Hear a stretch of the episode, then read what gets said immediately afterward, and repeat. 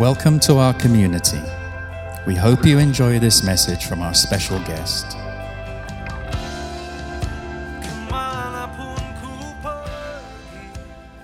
Selamat pagi ICC IFJF Bali. Terima kasih sekali lagi untuk kesempatan yang diberikan pada saya. Selama dua minggu berturut-turut ini saya boleh membagikan firman Tuhan dalam kehidupan kita semua. Percaya bahwa Tuhan itu baik untuk Anda dan saya. Minggu lalu saya bicara mengenai game plan atau rencana Tuhan bagaimana kita bisa berjalan uh, melewati masa-masa sulit ini. Hari ini saya masih bicara mengenai game plan juga, masih bicara mengenai satu permainan, satu rencana yang bisa membuat kita survive gitu ya. Uh, hari ini saya mau bicara mengenai sabat atau rest atau istirahat. Nah, saya percaya Tuhan uh, mau kita bisa beristirahat dengan baik sehingga kita senantiasa mendapatkan kekuatan daripada Tuhan. Tapi sebelum firman Tuhan boleh sekali lagi kita berdoa ya. Tuhan sekali lagi terima kasih Engkau baik bagi kami. Terima kasih bahwa rencanamu adalah baik untuk setiap daripada kami Tuhan. Di masa-masa apa pun juga Tuhan, Engkau selalu baik bagi kami Tuhan. Hari ini aku berdoa untuk firman-Mu Tuhan berbicara menjadi kekuatan untuk banyak daripada kami Tuhan. Kau rubah hati kami dan sesuai dengan firman dan kehendak-Mu Tuhan. Izinkan kami belajar untuk rencanamu Tuhan dalam kehidupan kami. Izinkan kami bisa belajar bagaimana caranya Tuhan. Bisa berjalan bersama dengan Kau senantiasa mendapatkan kekuatan yang datangnya daripada Engkau.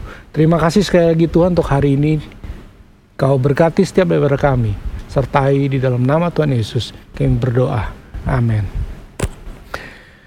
Alkitab mengatakan di kejadian 2 ayat 1 sampai 3. Demikian diselesaikan langit dan bumi dan segala isinya ketika Allah pada hari ketujuh telah menyelesaikan pekerjaan yang dibuatnya Berhentilah ia pada hari ketujuh dari segala pekerjaan yang telah dibuatnya itu.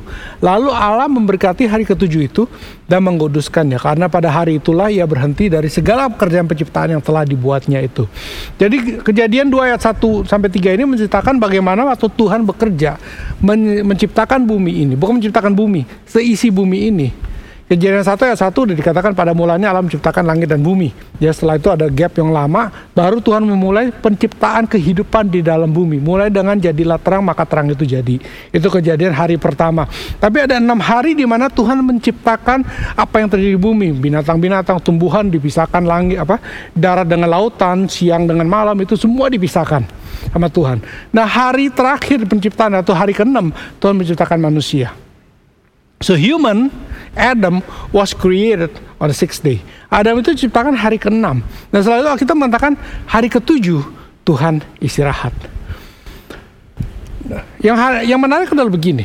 Kalau kita melihat cerita ini, bayangkan ya, hari pertama Tuhan bekerja, dia menciptakan, menciptakan, menciptakan. Hari kedua dia menciptakan, hari ketiga dia menciptakan, hari keempat dia menciptakan, hari kelima dia menciptakan, hari keenam dia menciptakan manusia. Pertanyaannya adalah kenapa manusia tidak diciptakan hari pertama? Kenapa manusia diciptakan hari yang keenam? Bukan hari pertama. Semua udah diatur dulu, baru hari terakhir manusia diciptakan. Dan saya mau katakan begini, setelah itu Tuhan katakan bahwa dia menguduskan hari ketujuh. Di mana dia beristirahat. So apa yang Tuhan lakukan pada waktu dia beristirahat? Dia berhubungan. Dia mempunyai bangun suatu hubungan dengan penciptaan dia atau manusia yang diciptakan pada hari terakhir. Jadi yang menarik adalah begini, hari sabat Tuhan itu adalah hari ketujuh. Hari sabat manusia itu hari pertama. Pada waktu manusia selesai diciptakan, dan hari besoknya itu adalah hari sabat. Di mana dia mulai hari dengan berjalan bersama dengan Tuhan. Dia tidak mau mulai hari dengan bekerja. Dia memulai hari dengan berfellowship dengan Tuhan. Itu hari istirahatnya Tuhan dengan manusia. Dia beristirahat, tapi manusia lain. Begitu dia bangun, yang dilakukan bukan kerja, dia beristirahat bersama dengan Tuhan, berbicara bersama dengan Tuhan, mendapatkan kekuatan daripada Tuhan. So Sabat is the day when you rest. For us, untuk Anda dan saya sebenarnya, hari pertama di mana kita memulai segala sesuatu datang pada Tuhan. Have a Sabat. Rest in God. Sehingga waktu kita melakukan banyak hal, kita tidak menggunakan kekuatan daripada kita, tapi kita menggunakan kekuatan kita dapat waktu kita bersekutu atau bersama dengan Tuhan. Kejadian 28 sampai 11 dikatakan begini. Ingatlah dan kuduskanlah hari Sabat enam hari lamanya. Engkau akan bekerja dan melakukan segala pekerjaanmu, tapi hari ketujuh adalah hari Sabat. Tuhan alamu maka jangan melakukan eh, oke okay, sorry. Ingatlah dan kuduskanlah hari Sabat enam hari lamanya engkau akan bekerja melakukan segala pekerjaan. Tapi hari ketujuh adalah hari Sabat Tuhan alamu. Maka jangan melakukan sesuatu pekerjaan engkau atau anakmu, engkau atau anakmu laki-laki atau anakmu perempuan atau hambamu laki-laki atau hambamu perempuan atau hewanmu atau orang asing yang di tempat kediamanmu sebab enam hari lamanya Tuhan menjadikan langit dan bumi laut dan segala isinya dan dia berhenti pada hari ketujuh. Itulah sebabnya Tuhan memberkati hari sabat dan menguduskannya. Remember God stop at the seventh day hari ketujuhnya Tuhan hari pertamanya manusia. It means apa? Waktu hari sabat itu we draw strength. Kita mendapatkan kekuatan daripada Tuhan sehingga kita memiliki kekuatan daripada Tuhan untuk berjalan di hari-hari selanjutnya. Maka itu setiap pagi kalau kita bangun biasanya diajarkan bahwa kita berdoa dulu. Kenapa berdoa? Mencari kekuatan daripada Tuhan. Sehingga hari itu bukanlah hari di mana kita berjalan sendiri. Kita berjalan bersama dengan kekuatan daripada Tuhan. When you got strength from God, waktu kekuatan ibadah Tuhan kita akan berjalan lebih jauh, lebih kuat daripada kalau kita berjalan sendiri. Sabat itu adalah untuk manusia. Sabat itu untuk manusia. Tuhan menciptakan sabat itu bukan untuk manusia. Jadi bukan kita di, ada sabat setelah itu tidak, tapi sabat diciptakan oleh manusia. Markus 2, 23, 28 dikatakan jelas sekali. Pada suatu kali pada hari sabat Yesus berjalan di ladang gandum dan sementara berjalan murid-muridnya memetik bulir gandum. Maka kata orang-orang Farisi kepadanya, lihat, mengapa mereka berbuat sesuatu yang tidak diperbolehkan pada hari Sabat? Jawabnya kepada mereka, belum pernahkah kamu baca apa yang dilakukan Daud ketika ia dan mereka yang mengikutinya kekurangan dan kelaparan? Bagaimana ia masuk dalam rumah Allah waktu Abiatar menjawab menjabat sebagai imam besar, lalu makan roti sesajian itu yang tidak boleh dimakan kecuali oleh imam-imam dan memberinya juga kepada pengikut-pengikut pengikutnya. Lalu kata Yesus kepada mereka, hari Sabat diadakan untuk manusia dan bukan dan bukan manusia untuk hari Sabat. Listen, hari Sabat diadakan untuk manusia, bukan manusia untuk hari Sabat. Jadi anak manusia adalah juga Tuhan atas hari sabat. Maksudnya apa? Alkitab mengatakan bahwa sabat itu diadakan untuk manusia. Why God created sabat? Kenapa sabat itu diadakan? Supaya kita, Anda dan saya mendapatkan kekuatan. Bukan karena kita harus melakukannya, karena supaya Tuhan mau. Tuhan butuh istirahat. Bukan itu. Itu diciptakan untuk Anda dan saya. Tuhan tahu manusia itu nggak bisa berjalan tanpa dia. Tuhan tahu kalau kita berjalan dengan kekuatan kita sendiri, kita tidak akan berjalan jauh. Karena Tuhan membuat satu hari yang disebut hari sabat, di mana kita bisa mendapatkan kekuatan daripada Tuhan. Berjalan bersama dengan Tuhan. Ada satu cerita di Alkitab, di satu Raja-Raja 19, 1 8. Itu mengenai Nabi Elia. Dan ini menarik. Ketika Ahab memberitahukan kepada Isabel segala yang dilakukan Elia dan perihal Elia membunuh semua nabi itu dengan pedang, maka Isabel menyuruh seorang suruhan mengatakan kepada Elia, beginilah kiranya para alam hukum aku.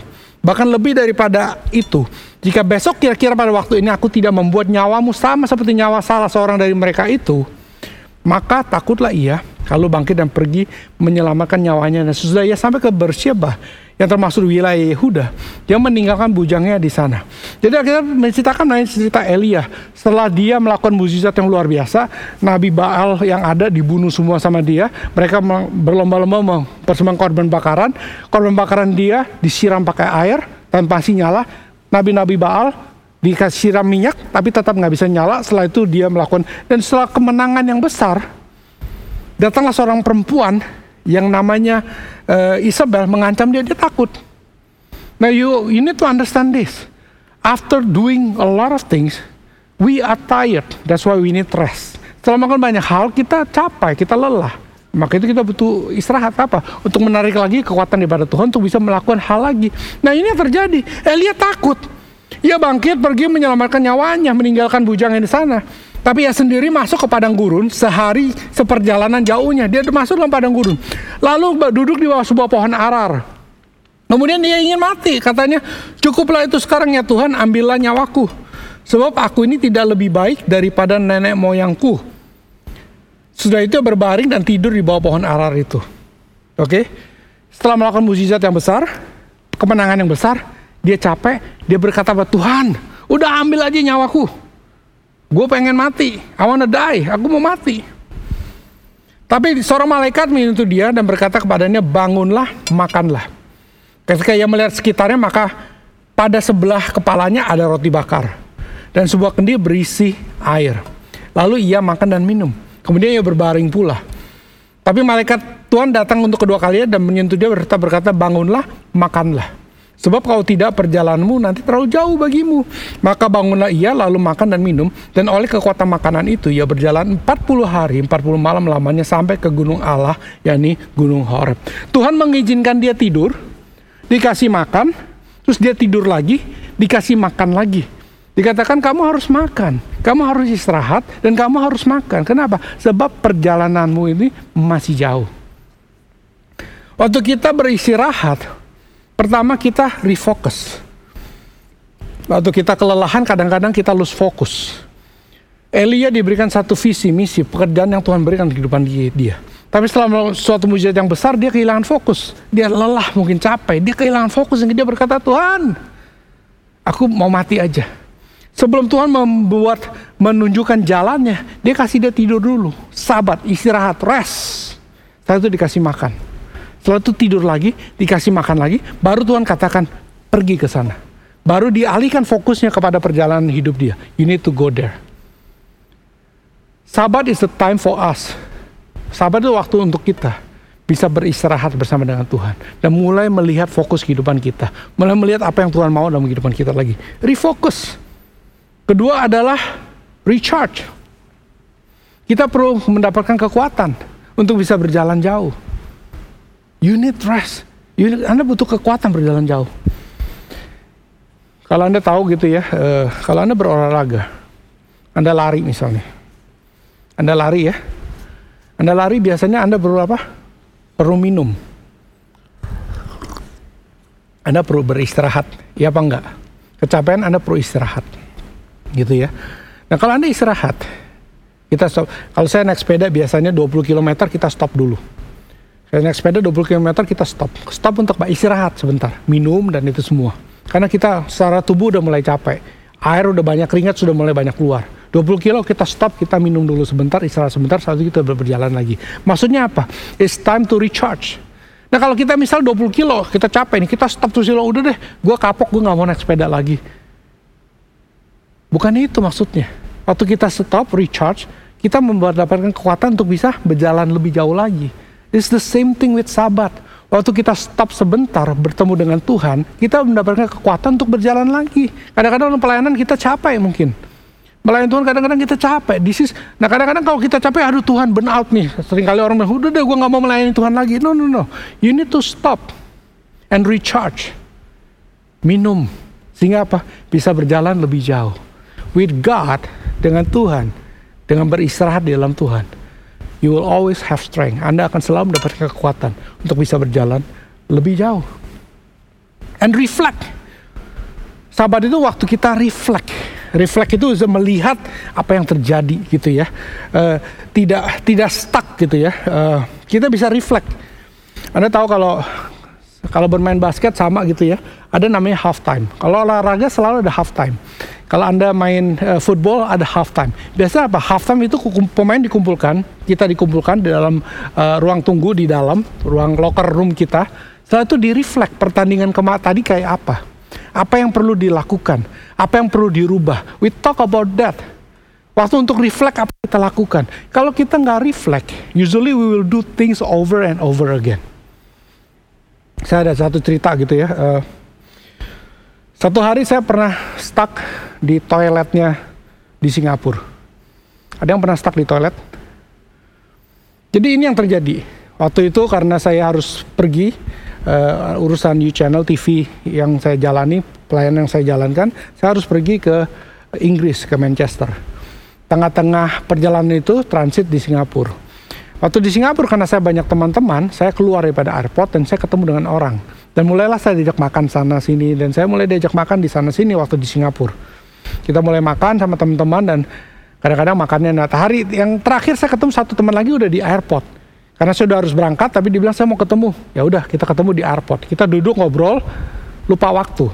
Sampai mulai terdengarlah suara time waktu untuk terbang ke Manchester City sudah sudah harus uh, udah boarding sebentar lagi sudah mulai. Wah, duh saya mulai panik. Oh, udah harus boarding. Saya bilang say bye sama teman saya dan kemudian masuk. Udah masuk ke gate Singapura, biasa masuk ke dalam imigrasi setelah masuk kita mau nunggu gate. Nah, gate itu ngantrinya udah panjang. Lagi tengah-tengah ngantri, apa yang terjadi? Lagi tengah-tengah ngantri, karena makan kebanyakan, ada pergejolakan yang tidak sehat di dalam perut. Waduh, saya mulai panik nih. Dan suara udah mengatakan ini waktunya udah bentar lagi mau terbang. Kadang-kadang nggak mengganggu kan. Tapi saya sakit perut, saya nggak tahan. Akhirnya saya lari ke kamar mandi untuk ya melakukan suatu hal yang biasa orang lakukan pada waktu mereka sakit perut. Masuk kamar mandi, jebret, masuk, tutup dan ya udahlah, jangan diceritakan apa yang terjadi. Dan waktu sedang melakukan hal itu kan biasanya Anda butuh fokus dan konsentrasi kan. Dan kata-kata itu yang ada di mikrofon, time to boarding, late apa, last call, last call itu sangat mengganggu saya. Nggak membuat jadi lebih cepat sebenarnya. Nah tapi akhirnya selesai dan saya lari keluar dan waktu saya buka pintunya, saya nggak bisa buka pintunya. Pintu kamar mandi saya nggak bisa buka. Dan saya mulai ketok-ketok, saya mulai putar sana putar sini, saya mulai tendang, saya mulai mulai, mulai berteriak, help, ada yang bisa dengar gak? Saya kekunci dalam kamar mandi, mulai saya menyalahkan, menyalahkan banyak orang. Menyalahkan pemerintah uh, Singapura, kenapa buat kamar mandi kayak begini, menyalahkan Tuhan, Tuhan ini gue stuck. Gimana nih caranya, udah last call, udah harus masuk dan pesawat dan semuanya, itu saya lakukan. Sampai akhirnya saya lakukan itu berkali-kali. Sampai akhirnya saya udah mulai give up, saya stop, saya pikir aduh udahlah ketinggalan pesawat. Mulai saya give up, saya tidak melakukan lagi dan saya mundur. Waktu saya mundur itu adalah waktu refleksi sebenarnya, reflect. Dan saya menemukan kesalahan saya. Yang saya coba buka pintunya, itu bukanlah pintu keluar, tapi pintu kloset tempat mereka simpan sapu. Pintu keluar ada di belakang. So when you have time untuk reflect, nggak melakukan, kalau nggak saya akan berkali-kali melakukan hal yang sama, berusaha mendobrak pintu di mana tempat mereka menyimpan sapu dan tisu dan semuanya.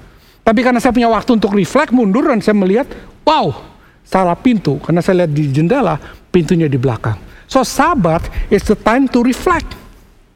Untuk melihat, minggu ini bagaimana? Apa yang salah? Apa yang perlu diperbaiki? apa yang benar, apa yang perlu diteruskan. Dan yang terakhir ada refresh, disegarkan kembali.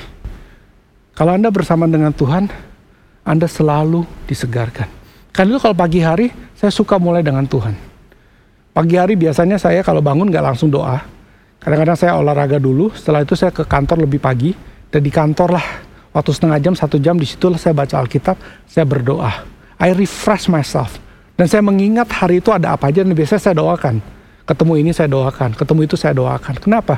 Membawa Tuhan dalam perjalanan hidup saya pada hari itu. I need to refresh myself. Supaya saya nggak terlalu capek. Berjalan bersama dengan Tuhan itu, Tuhan berikan kekuatan.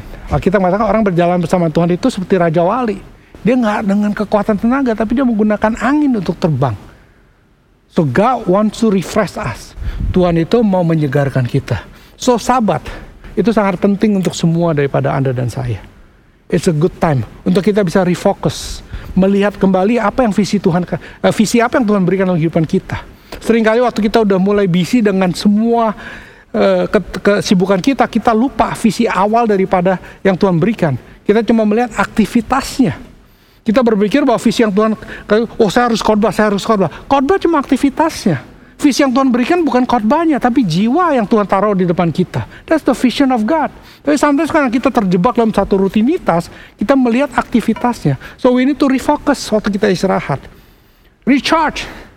Dikuatkan kembali. Ingat, waktu kita naik sepeda kecapean, Anda minum, setelah itu Anda bisa naik sepeda lagi. Kenapa? Because you have time untuk recharge. Reflect. Reflect kita bicarakan Waktu sahabat sama Tuhan kita bicarakan Tuhan, hari ini sudah berlalu. Apa yang salah? Tuhan minggu kemarin sudah berlalu. Anything that I do wrong, anything that need to be fixed, mungkin ada yang perlu diperbaiki. Reflect. Dan terakhir refresh. Izinkan kekuatan Tuhan memenuhi hidupmu. Sehingga anda, bisa berjalan lebih jauh lagi. So game plan. Rencana yang Tuhan berikan dalam kehidupan Anda dan saya untuk bisa berjalan jauh itu adalah istirahat, sabat, rest. You need to rest. Kita semua perlu istirahat. Karena dengan istirahatlah kita berdapat mendapat kekuatan. Istirahat itu nggak ber, berkata tidur nggak nggak jelas, tapi istirahat itu bicara fisik, emosional dan juga roh. Fisik yes kita tidur. Emosional kita perlu tenang, melakukan aktivitas yang di luar daripada yang biasa kita lakukan. Spiritual kita perlu juga rest di dalam Tuhan, beristirahat dalam Tuhan, mulai baca Alkitab, mulai berdoa, mencari kekuatan daripada Tuhan. That's for you my friend. Itu untuk kita semua. Mari kita berdoa sekali lagi. Bapak Tuhan sekali lagi terima kasih Tuhan untuk setiap daripada kami, untuk semua teman-teman yang tune in, mereka yang mendengar secara online, ICC, FJF Bali, atau semua orang yang mendengarkan Tuhan. Aku berdoa untuk kekuatan dalam kehidupan setiap daripada kami. Penuhi kami Tuhan Yesus dan kekuatan daripada Engkau Tuhan. Ajaran kami untuk senantiasa bisa beristirahat, supaya kami bisa mendapatkan kekuatan daripada Engkau. Ajarkan kami Tuhan untuk senantiasa berjalan bersama dengan Engkau sehingga kami bisa berjalan dalam kehidupan ini semakin kuat dan semakin jauh, tidak semakin lelah oleh karena Engkau. We'll never experience burnout, kita menga tidak mengalami kelelahan karena Engkau Tuhan. Keberkati Tuhan setiap anak-anakmu Tuhan. Hari saya berdoa untuk setiap daripada kita. Sekali lagi kau teman-teman, mungkin Anda lelah dalam kehidupan ini.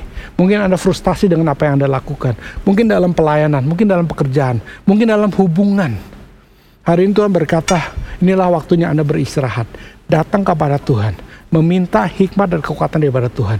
Tuhan akan berikan padamu. Sehingga bisnismu Tuhan akan berikan hikmat. Pelayananmu engkau bisa berjalan lebih jauh lagi.